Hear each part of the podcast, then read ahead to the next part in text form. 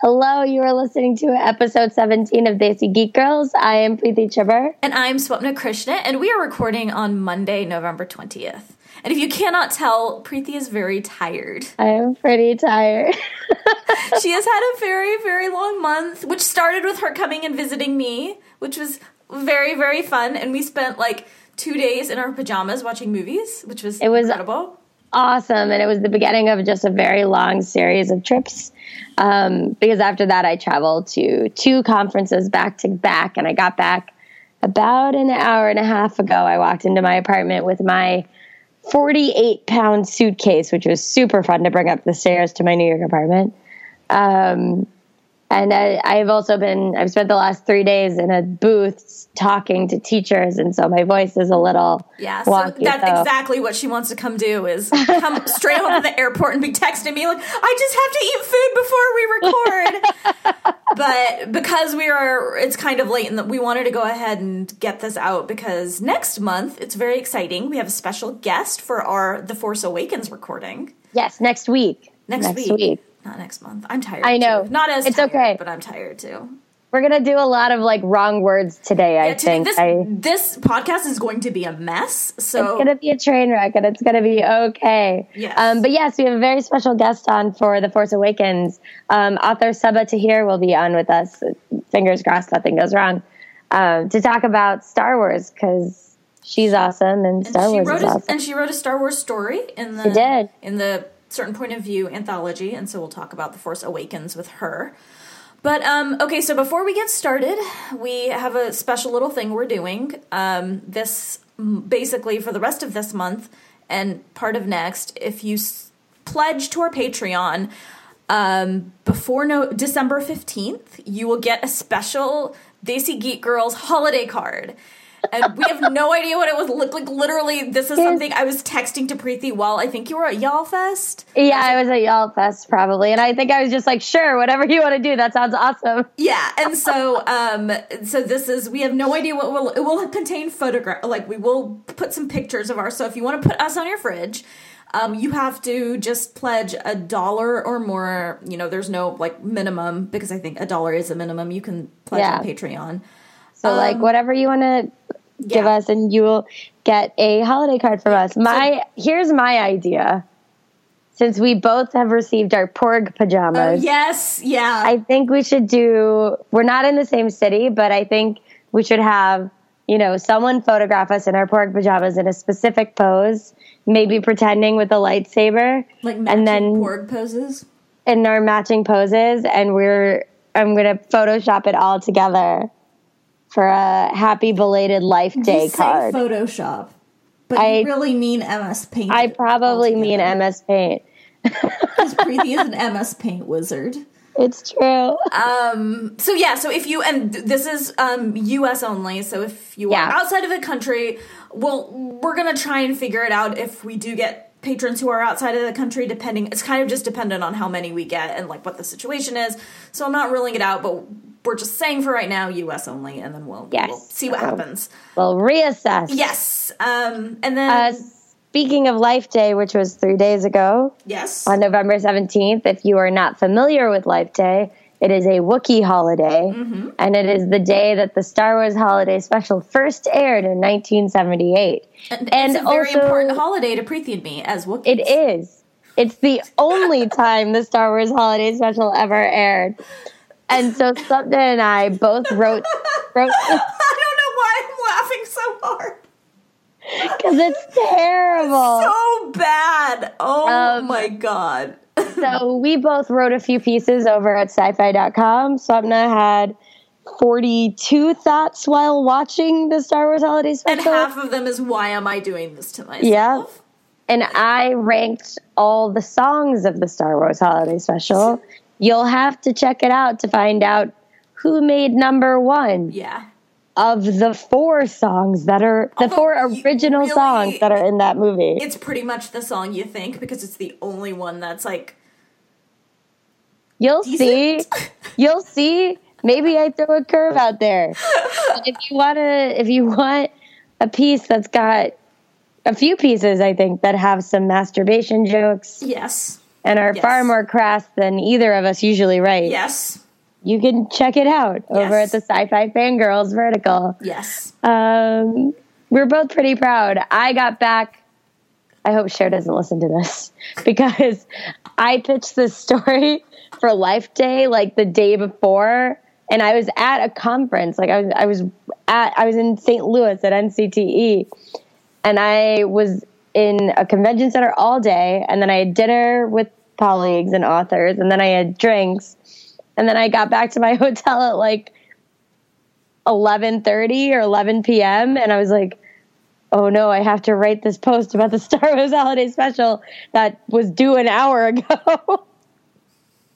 and I wrote it and I sent it to Swapna at two in the morning. Yes, and I um and I texted her back because she makes a reference to like, you know, if you are not a Star Wars mole person and don't know what the holiday special is, and I was saying, you know, are you implying that you and I are Star Wars more mole people and We are. we are Star Wars mole people? It's Let's true. It's true.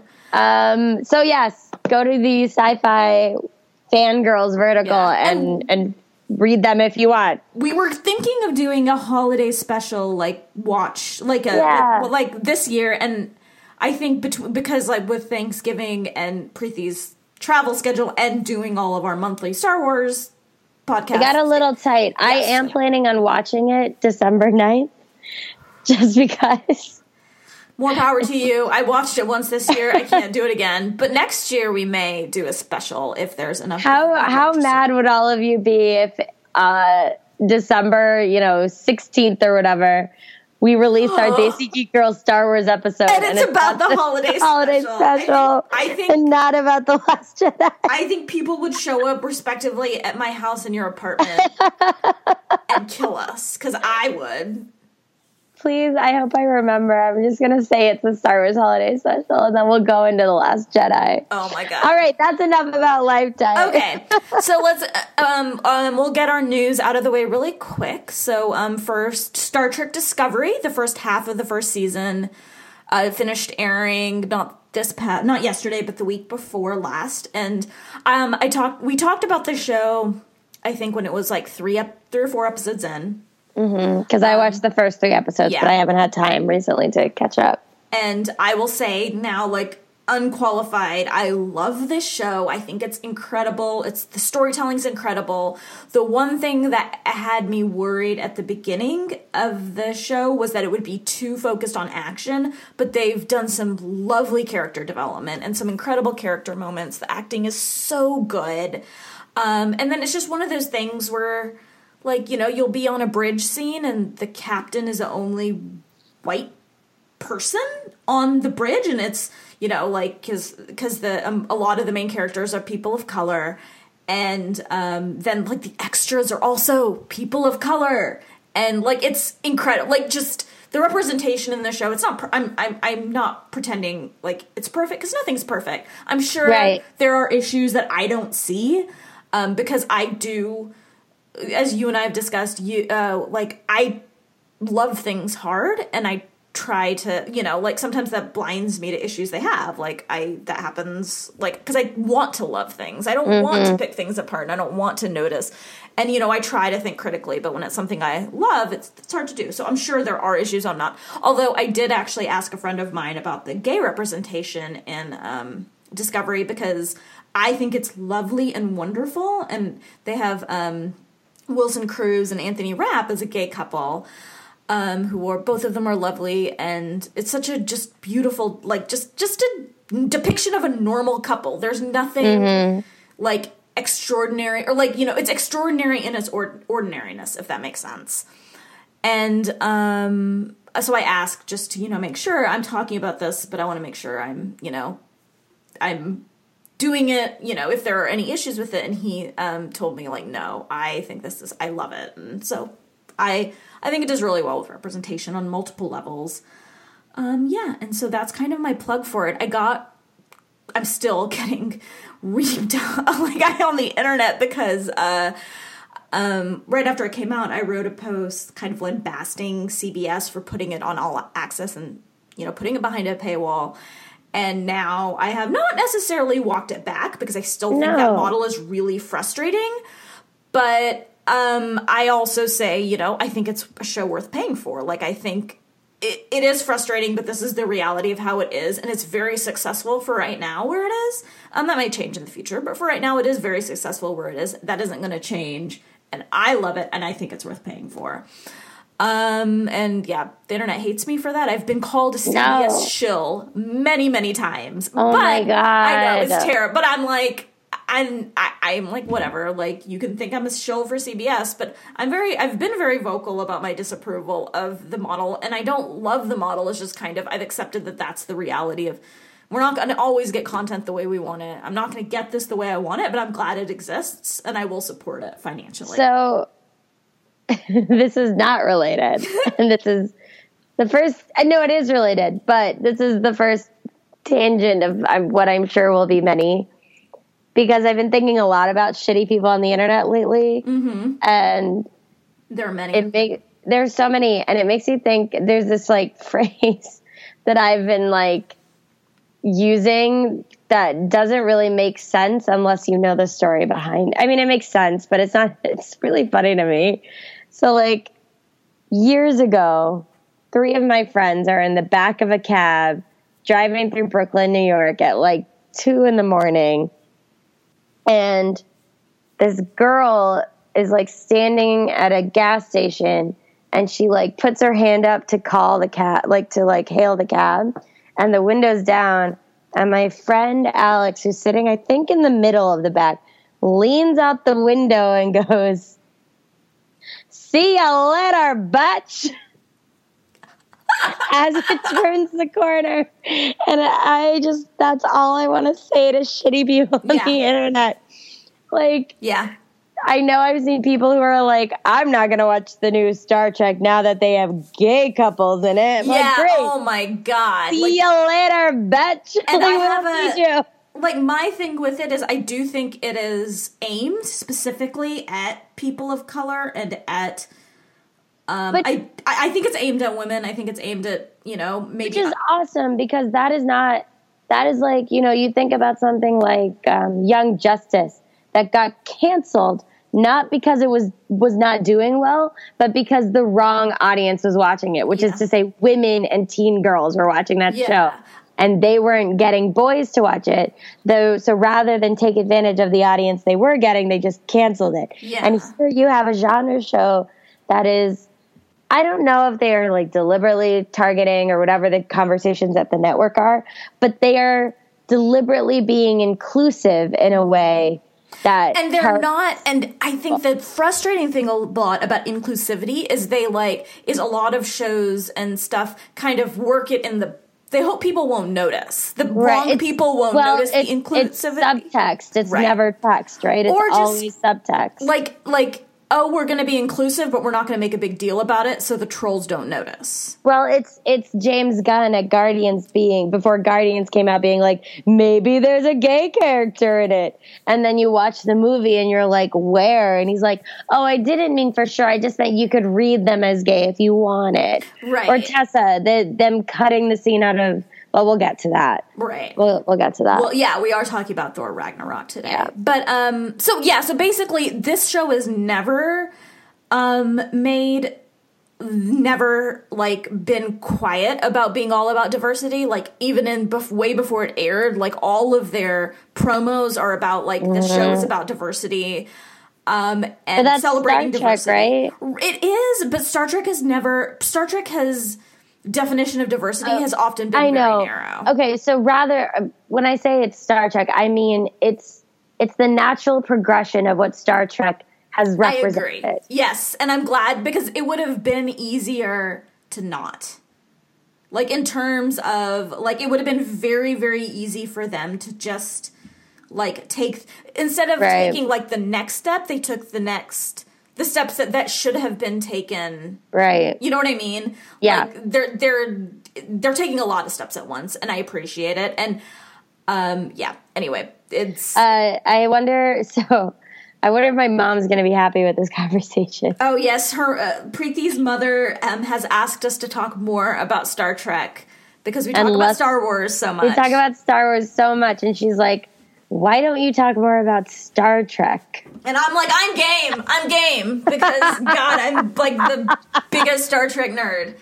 But um no, I do. I think it's a great show. I think it's really well done. If you're on the fence about it, um, I think, and you have like a week at thanks, like this week at Thanksgiving free or a week during the holidays, I think the CBS All Access trial comes with a week free and you can totally like the first half of the It's first only season's like out. 10, 10 So episodes. It's it's eight nine episodes. Eight- So you oh. can totally like subscribe for a week, watch the first nine episodes, and if it's not for you, or you know, watch the first however many episodes before. no, watch, watch. I would say, having watched the first three episodes you have to watch the first at three least watch the first three because, because, the the third, changes. yeah, the third episode is drastically different than the first two, which is more of a like prequel miniseries than it is part of the actual show. And I will say, for the most part, every episode gets better. Like it's not, it's a show where every episode is better than the one that came before with like one exception that I'm thinking of.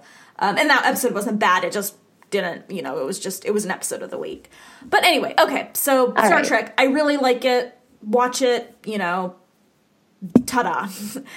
okay, so I don't know how to end that. Live long and prosper. There you go. See you later, bitch. um, all right. True Detective. So True Detective, and I am. I watched.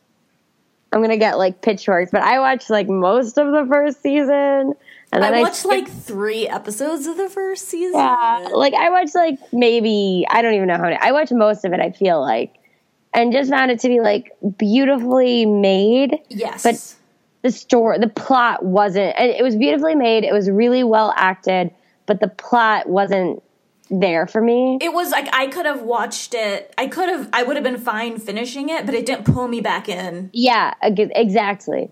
And I didn't watch season two because I heard it was a total train wreck.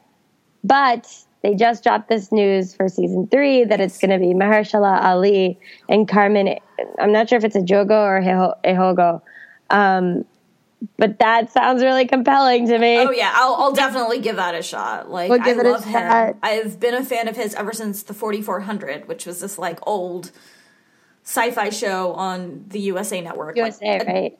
10 years ago or something but yeah i loved i love him so Um, and everybody loves him i'm not alone in that so So that's pretty minor. Um, oh, this isn't on our list, but we could dip in. That, that's a segue to dip into the travesty that was the People's Sexiest Man cover. oh my like- god It, it could have been Mahershala Ali.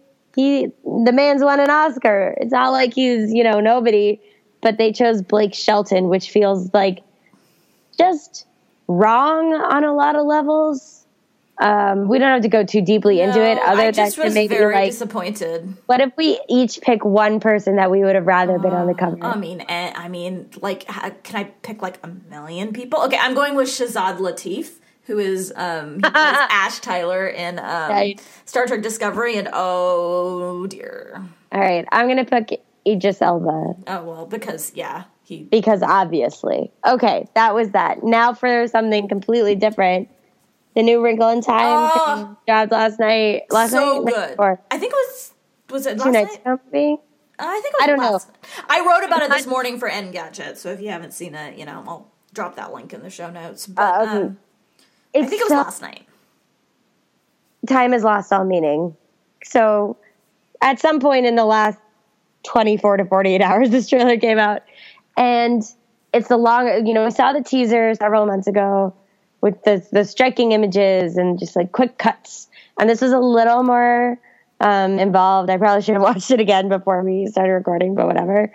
Um, I am super excited. Everything looks really good. beautiful. I love that this trailer focused on kind of the science of it. yeah. As the size of science nerd, um, also there's a pic, like a picture of Chris Pine and like a NASA and is like in like a NASA jacket, and I was like, I screenshotted it and tweeted Like- like, best Chris, like oh my god, I'm a huge fan of Chris. I I, love mean- Chris Pine, and just I, I- love. yeah.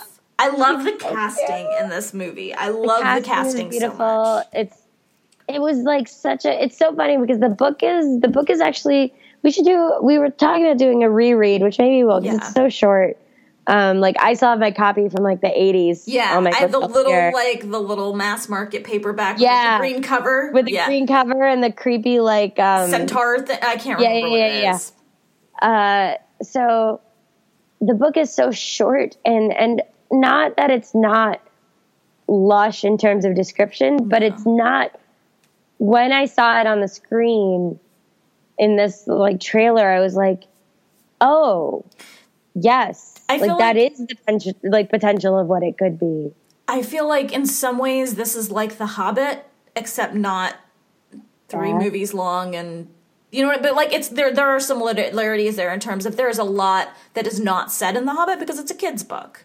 Like if you Yes. look at the descriptions Although- of The Hobbit versus Lord of the Rings, yes yes true yeah there's a lot sense. of filling in between the blanks and like there's a lot of and in the hobbit it it it it had the you know added thing where peter jackson had already imagined that universe. So it, it is very different. Obviously that's three movies. This is one.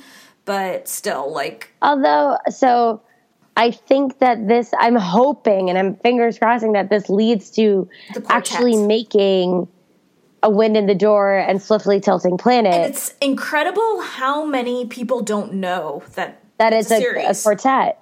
yeah. And I would be okay with them not making many waters because it's weird and it it's doesn't. It's been so long since i've read it i don't even Many Waters is the one that's about Sandy and Dennis going to like biblical times. oh yeah yeah yeah. It's like fine and i know some people really like it but it doesn't really fit in with the other three books because the other three books are still about charles wallace and, and meg. Yeah. Um, especially like i would love to see just wrinkle in time wind in the door and swiftly tilting planet just as like a trilogy. Yeah me you too know i would i think it would be incredible and like ava doing all of them and letting that kid grow up to be through these like pull a harry potter keep that cast in you know yeah um, maybe not for Swiftly Tilting Planet because Meg and Calvin are like adults with children in that movie, and Charles Wallace is like 16.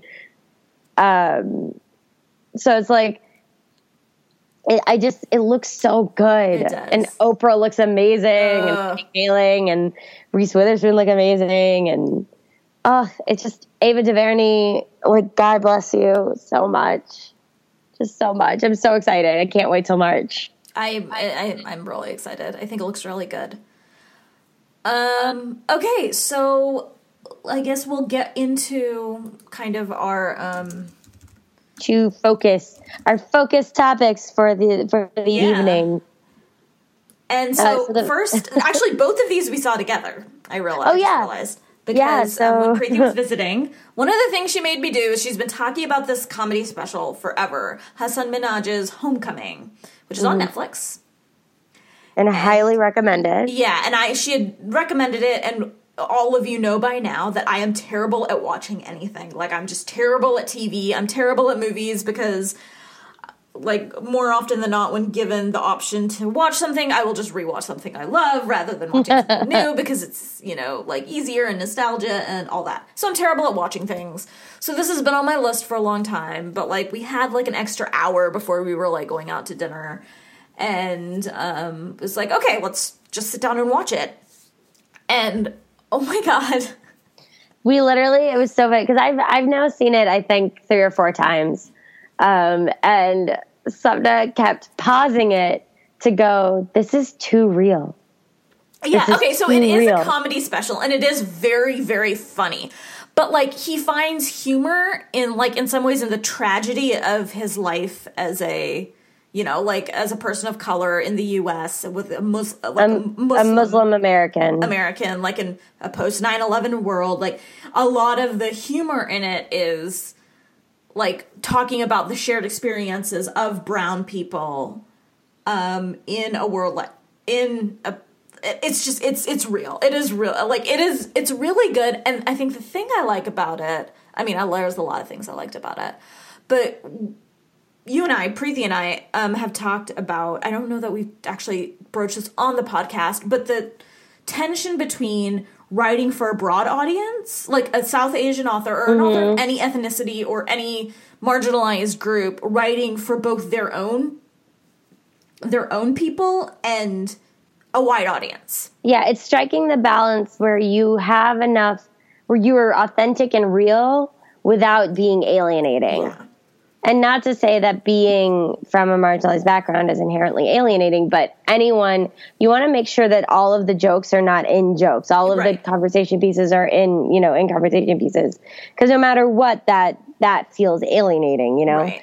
And Somebody, he yeah, he does it. he does this just like in this amazing way and it's in a way that centers what makes it so compelling in in 2017 when we are getting narratives from South Asian creators this is the first one I think that truly centers the South Asian gaze Yeah. it truly truly centers our experience and then anyone who is not South Asian can enjoy it but they're but they will have to like their viewpoint is secondary to ours Yeah. Which i truly i like really appreciate in a world where you have like shows that are created by south asian creators that are very much centering the white gaze Yeah. and making it about for, pulling the white cre- the white viewer in or the non-desi viewer Which I think in. there's nothing wrong with that, and I think No. it you should care to a broad audience. But sometimes it happens, and often, sadly, it happens.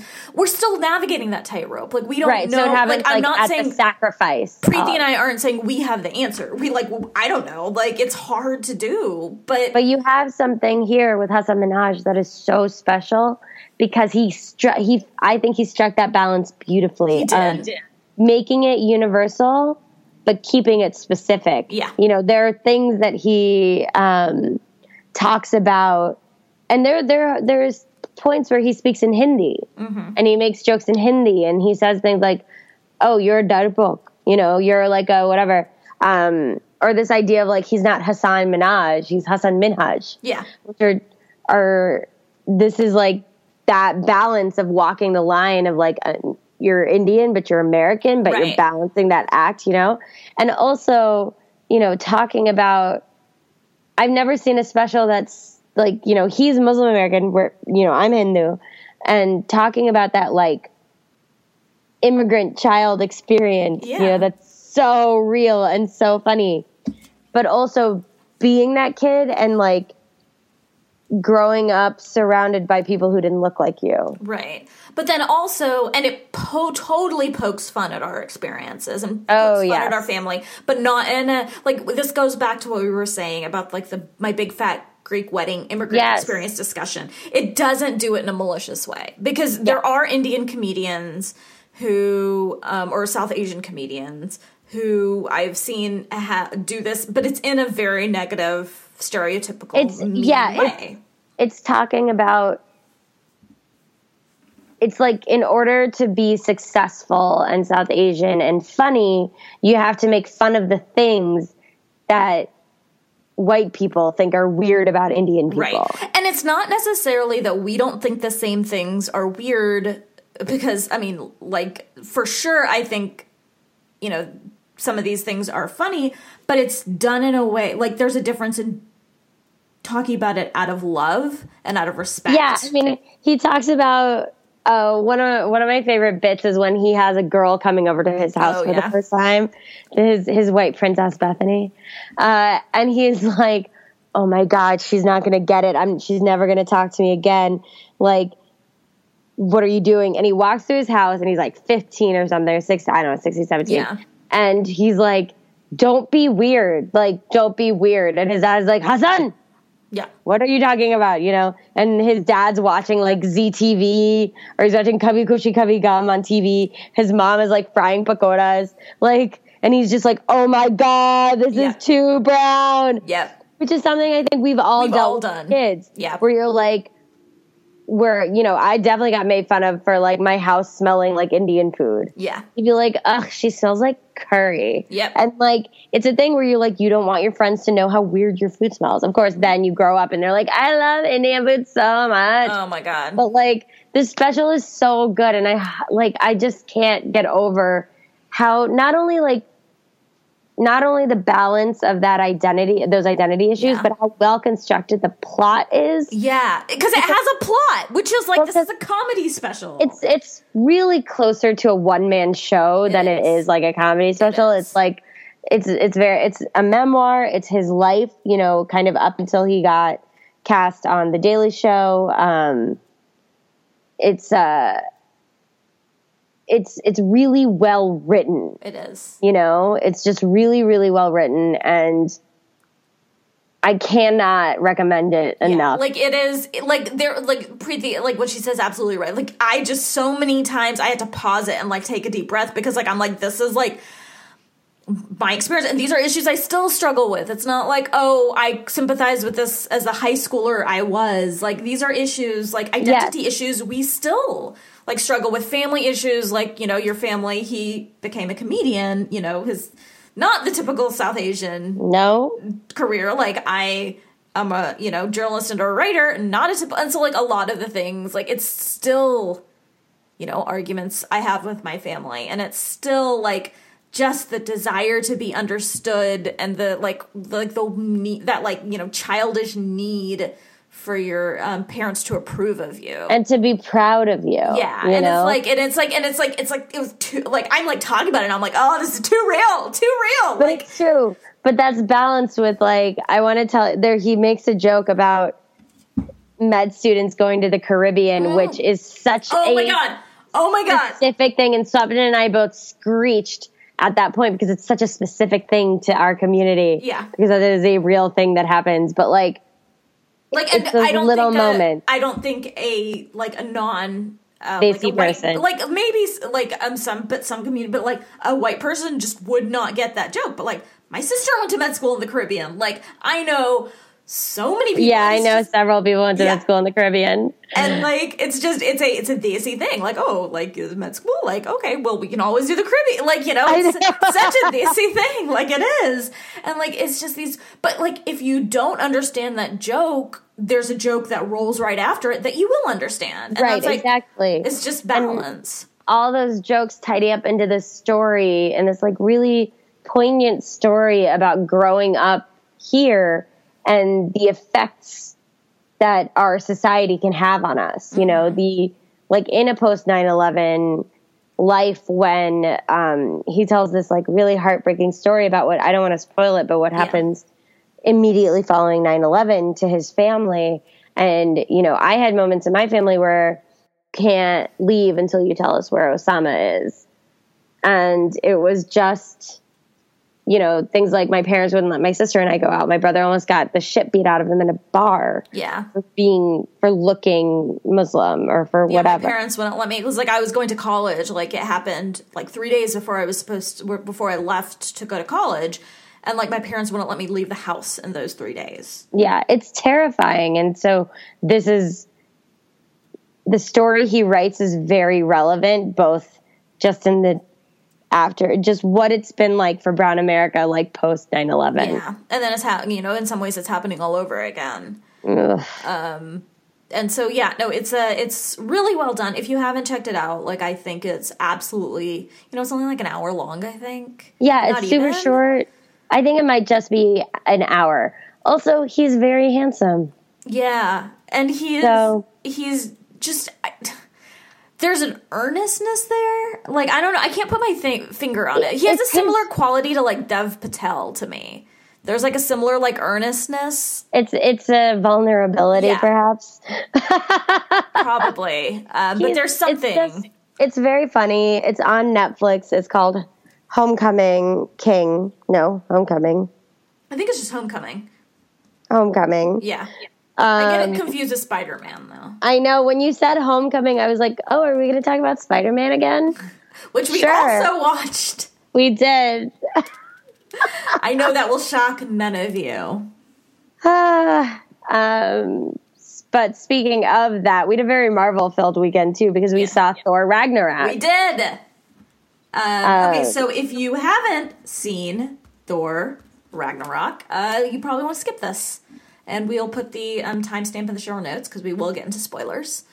Mm-hmm. So um, yes, skip this section. So okay, Thor, did you like Oh, it? nice. I I thought it was excellent. Like I I knew I was going to like it. I went in with like really high expectations and I feel like it met every single one of them. I um, was sitting next to Preeti, so I knew the answer to this question already. there was a point, and it was like it was it wasn't even like we hadn't gotten into like the really funny parts No. of the movie, but it was like when Loki, um, like when Doctor, it was like they met Doctor Oh, Strange. it was oh when I couldn't stop laughing. yeah, There's this that moment when Loki lands in Doctor Strange's manor and he goes, "I have been falling for 30 minutes. I lost my like shit." like to the point where we were but we were with another friend Jen and Jen like I heard Jen turn to Preeti and be like are you okay I couldn't because she handle just it. couldn't stop laughing and it was so great it was so great. I like great couldn't handle it. It was so, and I knew because you know Taika Waititi, um, who's a New Zealand comedian, actor, director, new from New Zealand, uh, comedian, actor, director, uh, and writer, um, was directed this film, and he is.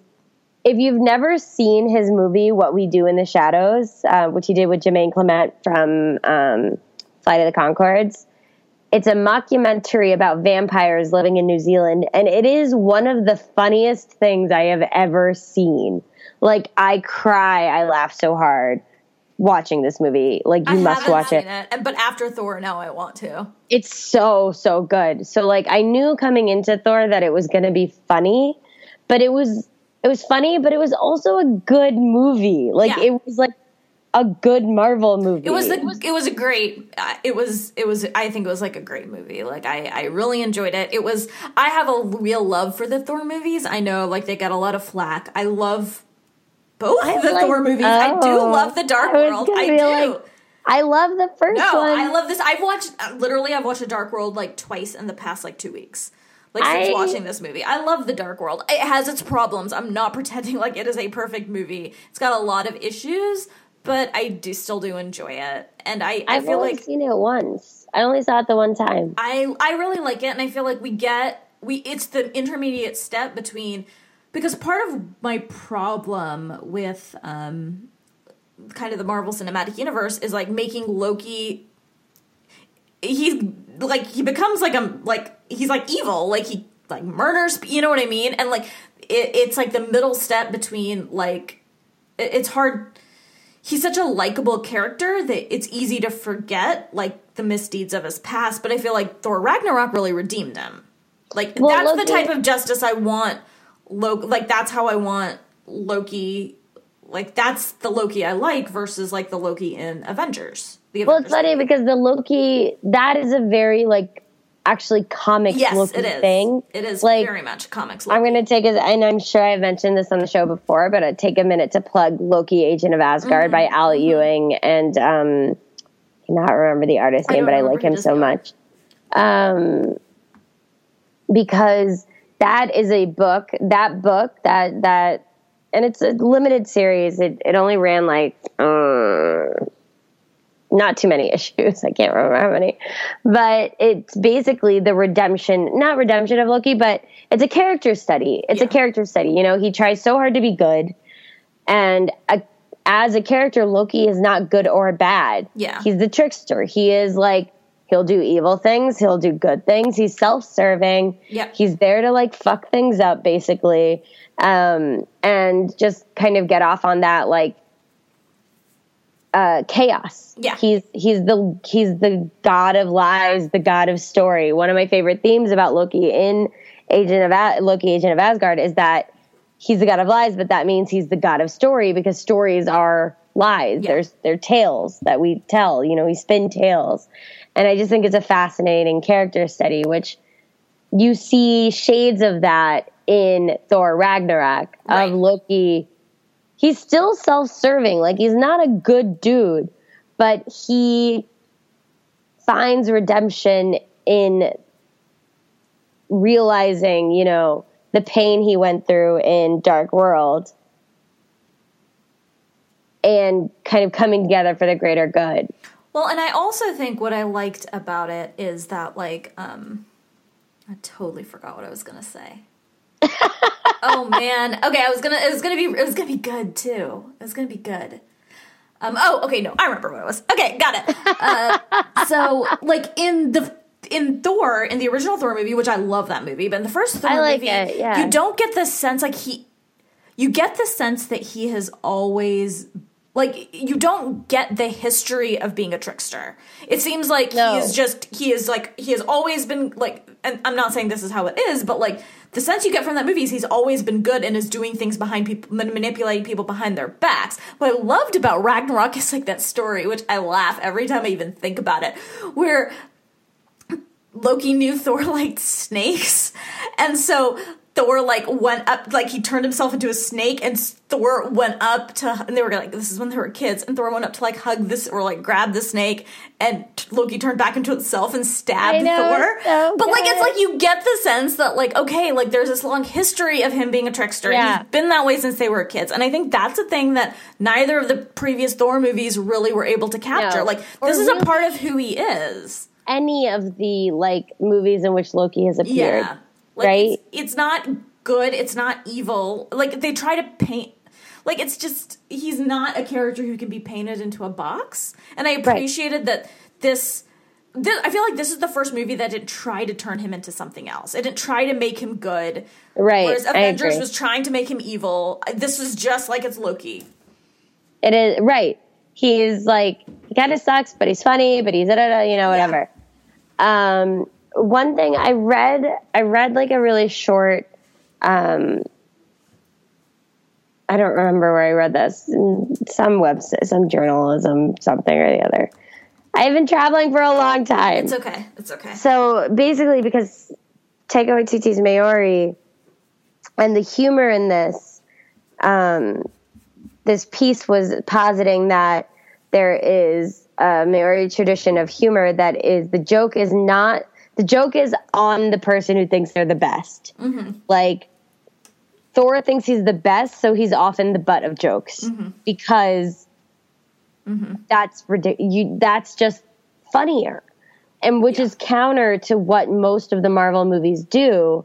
With Tony is the one who gets the quips, Cap's the one who gets the quips. You know, this, and I think Spider Man does this too, which is the people who think they're like the most powerful people are the ones who kind of are the butt of jokes because that what's that's what makes them relatable mm-hmm.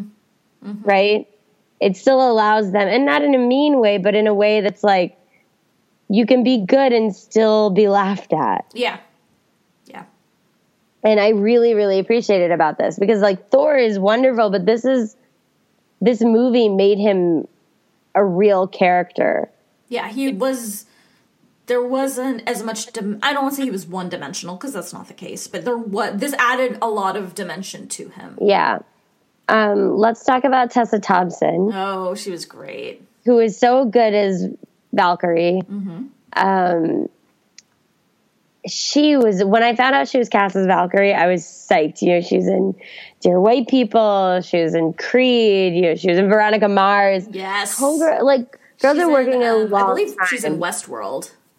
Um, I've She not tried. Oh, I love Westworld. I couldn't get pulled into it. Oh, I tried. love it. I love it. I love it. I love it. So I don't think I even made it to her. Um, but that said, she works. She's been working really hard for a really long time, and so to see her get cast in something that I that's gonna change her life. You know, you're in a Marvel movie. You don't Yeah. you don't go back to like the way it was after you're in a Marvel movie. And she was outstanding in this role, you know? She was cool. She's like kick ass, she's complicated, she's I want a movie of that whole Valkyrie sequence Yeah. of all of them dying trying to take down Hela. Yeah. I agree. Like an entire film. It'd be tragic and beautiful. I just want like she like is, didn't I read a thing where like she pitched like a basically kick ass like women's Avengers type. She was like, "Yeah, we should do that." Like Gamora, Yeah. and like she really wanted. Like I was like, I would watch that so fat. Like, Because then I wrote up a piece that I was like, these are the people who should be on your oh team. yeah, and then she tweeted it, didn't she? And she did, and it was very exciting for me. She's very It's little things like that Yeah. that make my day. Yeah, she's very good at Twitter. Um, but she was so good in this role. Just like I didn't when that opening sequence happens and she walks out of her ship and falls down Oh because God. she's so wasted. I laughed so hard. Like I didn't. She's so funny. Like she's funny, and she because I her. She has great comedic timing, which is Right. not a thing. I think I, I think I have not seen that side of her. Right. I've seen her as a dramatic actress, and I've seen her in like dark comedy, but I haven't ever. I hadn't seen her be just like straight up like really funny Yeah. in like a slapstick kind of way, which is great. Mm-hmm. Um, and her relationship to Hulk is so good. You know, Oh, like can we oh, after this? Can we talk about how good Mark Ruffalo was? Yes, we're going to talk about Mark Ruffalo. We're going to talk about Cate Blanchett. Um, but one of the things that I was bummed out about is they cut a scene from the movie that, like we were talking about earlier, made subtext text. You know, there's a lot of subtext in that Valkyrie scene that the blonde woman who is killed by Hela is Val- is Valkyrie's girlfriend because she's canonically bisexual. Um, and they cut a scene that confirmed that the character is bisexual. I don't know if it's in that sequence, but they cut the scene that confirmed it and they took text and made it subtext, which is just infuriating because it's 2017. Just put gay people in movies. Can you imagine like a queer black woman in a Marvel film? Like canonically, that was a really slow way of saying that word. Um, but it would be amazing. it's just it's it's almost to the point where like not that I don't want to talk about it like it's a discussion we should keep having until they change something but it's just so tired like really Yes. again like Again. again, like like really? Do we have to have this conversation like- again? Just like do it, man. Like, come on. like stop you know stop making it like and I, I appreciated that like like sure let her and thor have her have their moments because they're both like stupid hot. Mm-hmm. I get it. But at the end of the day like i appreciate there was no kissing which mm-hmm. i'm a person who loves like kissing in movies. I'm like do it please. Make this a kissing movie but i liked that that wasn't in this movie See, for me, like I really appreciate when they don't because I like I'm like I always I think there's a dearth of like healthy, especially ma- like male female friendship. yeah no absolutely Like on, so I very much appreciate, and yeah, they have. I mean, uh, those both of those people would have chemistry with a wall. Yes. so of course they have amazing chemistry. literally everyone in this movie has chemistry with everyone. Yeah. You're like it's confusing, but you're into it, and like I don't know, but everyone has chemistry with everyone. And okay, so Mark Ruffalo as Hulk, like I've always thought he made a great Hulk. I've always I thought he makes agree. a great Bruce Banner. I thought he I agree. But the the dimension you get with Hulk in this movie was So amazing. good. Uh, I still can't believe I had to see Hulk, but yeah, yeah. That I could have done a- without. I could have done without it. That's not the uh, kind of dimension I wanted from Hulk. Oh, my headphones came out because I laughed too hard. Ah. All right, we're good. Um, he was so good in this. I liked him a so lot. good. He was so good. I'm like a little sad because I don't- don't. I don't want him to be Hulk forever. Hulk is like so like one dimensional by definition. He's one dimensional, except he's not, and you like get, get to see that in this movie. Um, yeah, no, I really, really liked seeing him, and then um, who am I forgetting? Cate Blanchett. Oh my god. Oh, like Oh, talk about a dark queen. You know what I loved? I loved that she brings in the reality of colonialism and war and conquest and what it means to have an Asgard that rules over rules in quotations over realms much like some other empires that have existed and what that truly meant like Yeah. and the fact that they erased that history Yeah. was such a real thing because you know it's happened to indigenous populations all over the world Mm-hmm. where what an empire means is a lot of blood and death of native Like, people how do you think that? How do you think the empire is established? right it's through like subjugation that's how that all works Yeah, so I just it's it's not, and I think you. I remember you you asked me when we the trailer for this. She's like, y- y- you asked me like, am I seeing uh, like a commentary on colonialism in this trailer? Like, Yeah. be about that? And yeah, it actually kind of was, and it was great. Like, it went in directions you don't you didn't expect it to go, and it's especially powerful coming from a director who is a na- he's native Maori or you know indigenous New Zealanders, Yes. and that made it all the more powerful. I mean, it's it's telling that when you have you get perspectives that you don't you might not get when you hire people whose perspective is not often shared. Mm-hmm. Like I'm like banging on my like m- like mattress right now because I'm like just hire more people who will like allow for new story. Thor has been universally praised. Like it's not a perfect movie as we said nothing is perfect. But it's not a recycling of the same movie we've seen 15 times either. It's, it was smart. It was surprising. It was, you know, the idea that all of these Asgardians are now refugees who have to find somewhere to go is compelling and uh-huh. it's realistic in a really awful sort of way. But it was a like a necessary. I, I I just love that they're these are the themes we're getting out of like a funny Thor movie. Yeah, like, and that's what I was gonna say. It, deals with all of those things while also being the funniest Marvel movie by far so that we've funny, gotten. just so funny. Like Yeah. Guardians is funny, Yeah, of course. this is funnier. Guardians was funny. Thor was funny in a way that like didn't cut people down to be funny, Yeah, right? yeah, I agree. Like in a in a mean way. I mean, and Chris Hemsworth, man.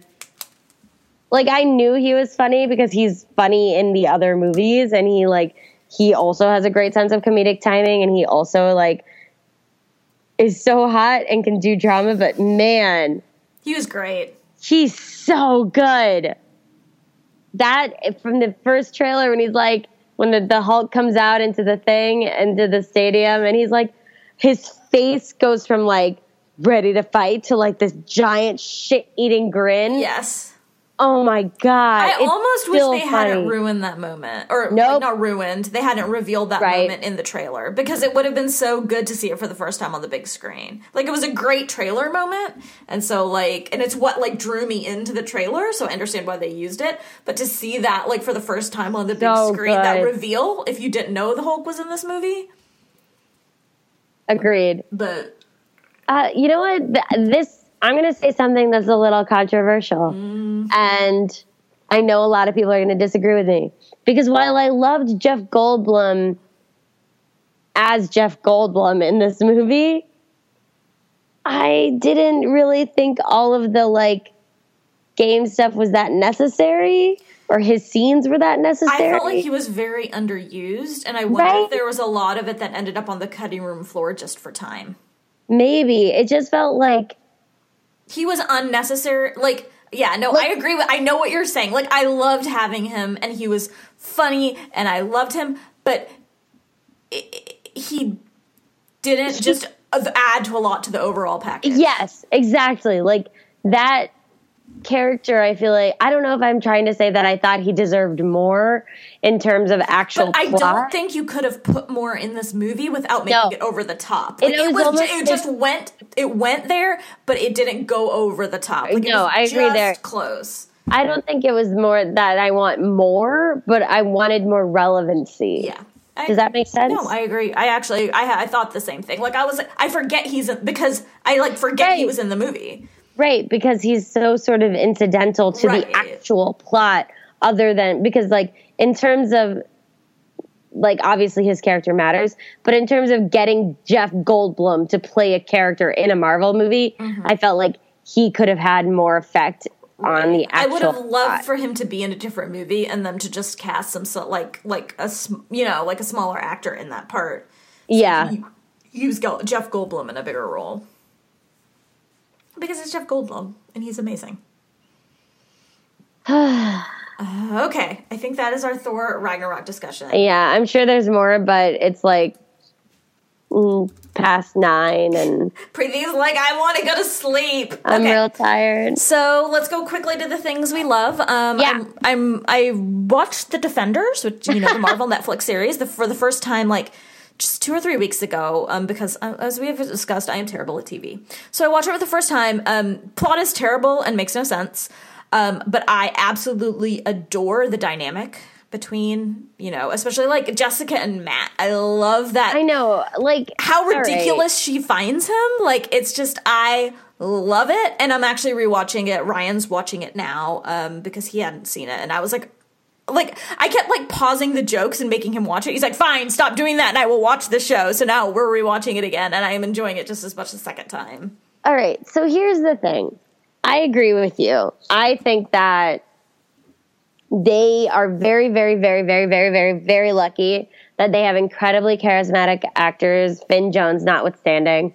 Um, that between I also like, wrote a post on um, SYFY Fangrrls about how boring he is. That has also gotten me a lot of hate across the internet. So because people have hated me on the internet like a lot these past. So you should send some some love because we got to counter my counter Twitter, that Twitter's a mess, basically.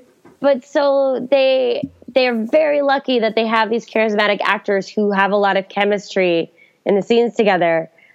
I would watch a supercut of Jessica finding Matt ridiculous. Yes. Absolutely.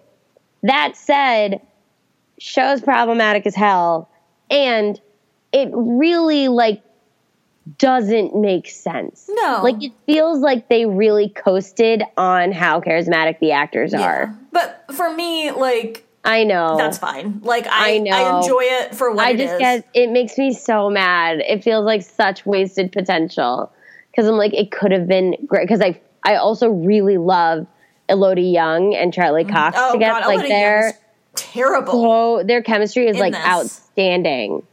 And like they use uh this is like a whole episode on its own. I was so, gonna say this is the thing I love, so don't be too negative. So Swapna loves it. Yes, I, I, know it's problematic. They're great on I know it. It's I know it's, but I I just so, I I'm, I'm enjoying watching it.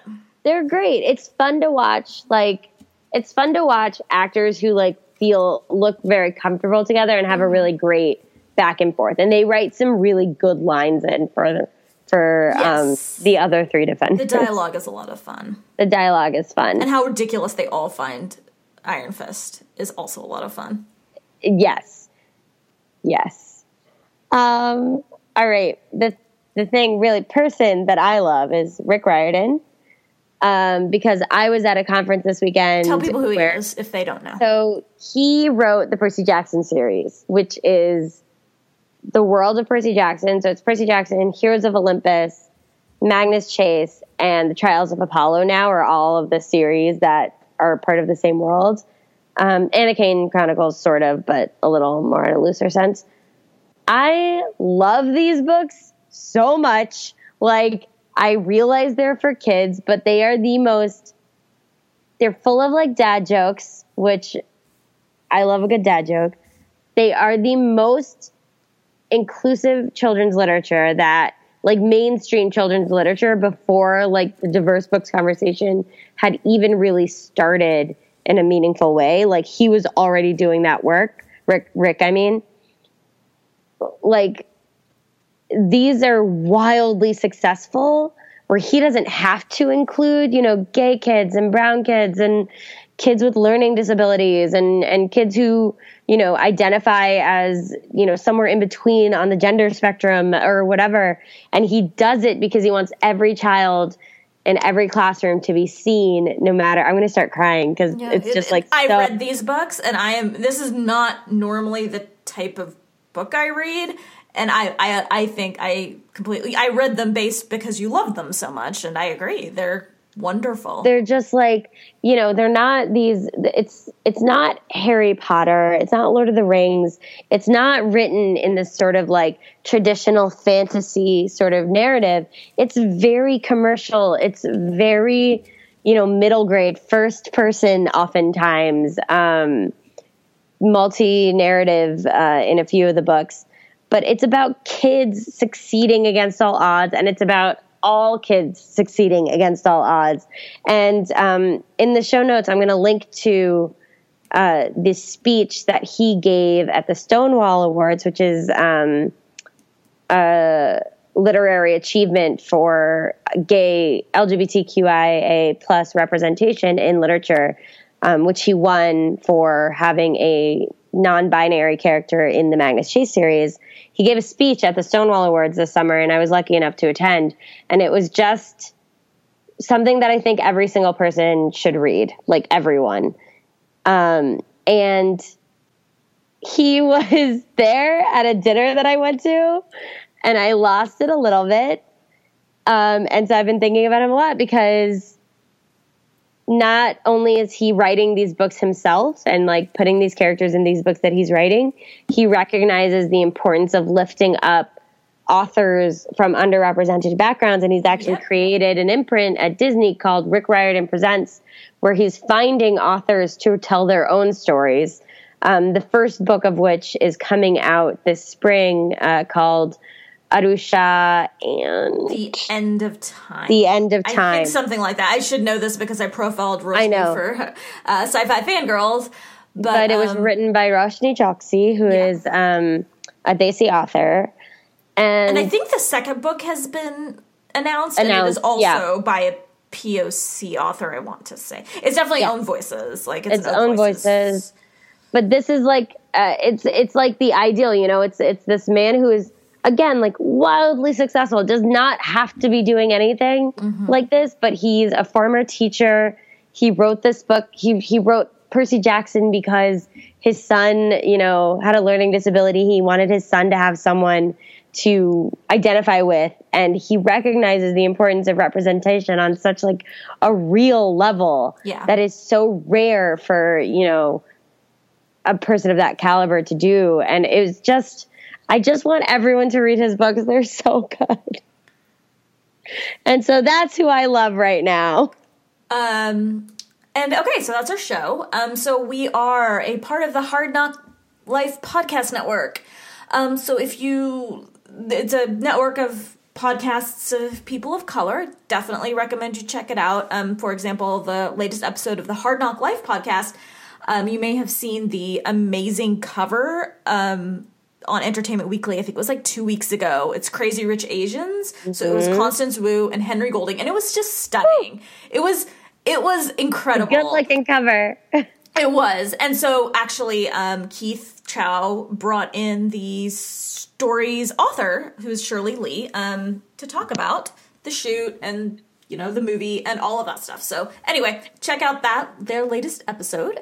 And like, as we said before, our Force Awakens episode comes out next week. Um, and then next month, we'll be discussing the ex- first three episodes of the first season of The Expanse, which is a sci fi show on the Sci Fi Network. For our patron, I Ben am very smelly. I have watched the first season of The Expanse. I've read like I think four of the books. I love this series. I don't think you've seen it. I literally don't know anything about it Okay, so and I think- this will be a fun conversation Yeah, I was gonna say. So we're gonna watch the first three episodes of that and then discuss um, in December, and that will be awesome because I'm really excited. I love, I love, love, love. yeah so right now all of our $10 spots on our patreon are actually filled up Yes, but Um, so- some should probably open up like early next year. Yeah. So- So, like probably in like, you know, March, April, we'll have some spots opening up. Um, but Um, so for our Patreon subscribers, thank you to I very smelly, Fazia, and Anne Marie at the ten dollar level.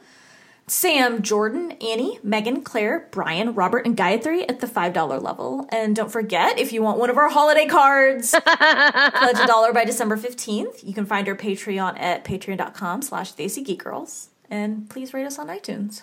In the meantime, you can also find us on Twitter at Desi Geek Girls, and I am at Run with Skizzers. I am at S. Krishna. And until next time, we will see, See you you in in hell. hell.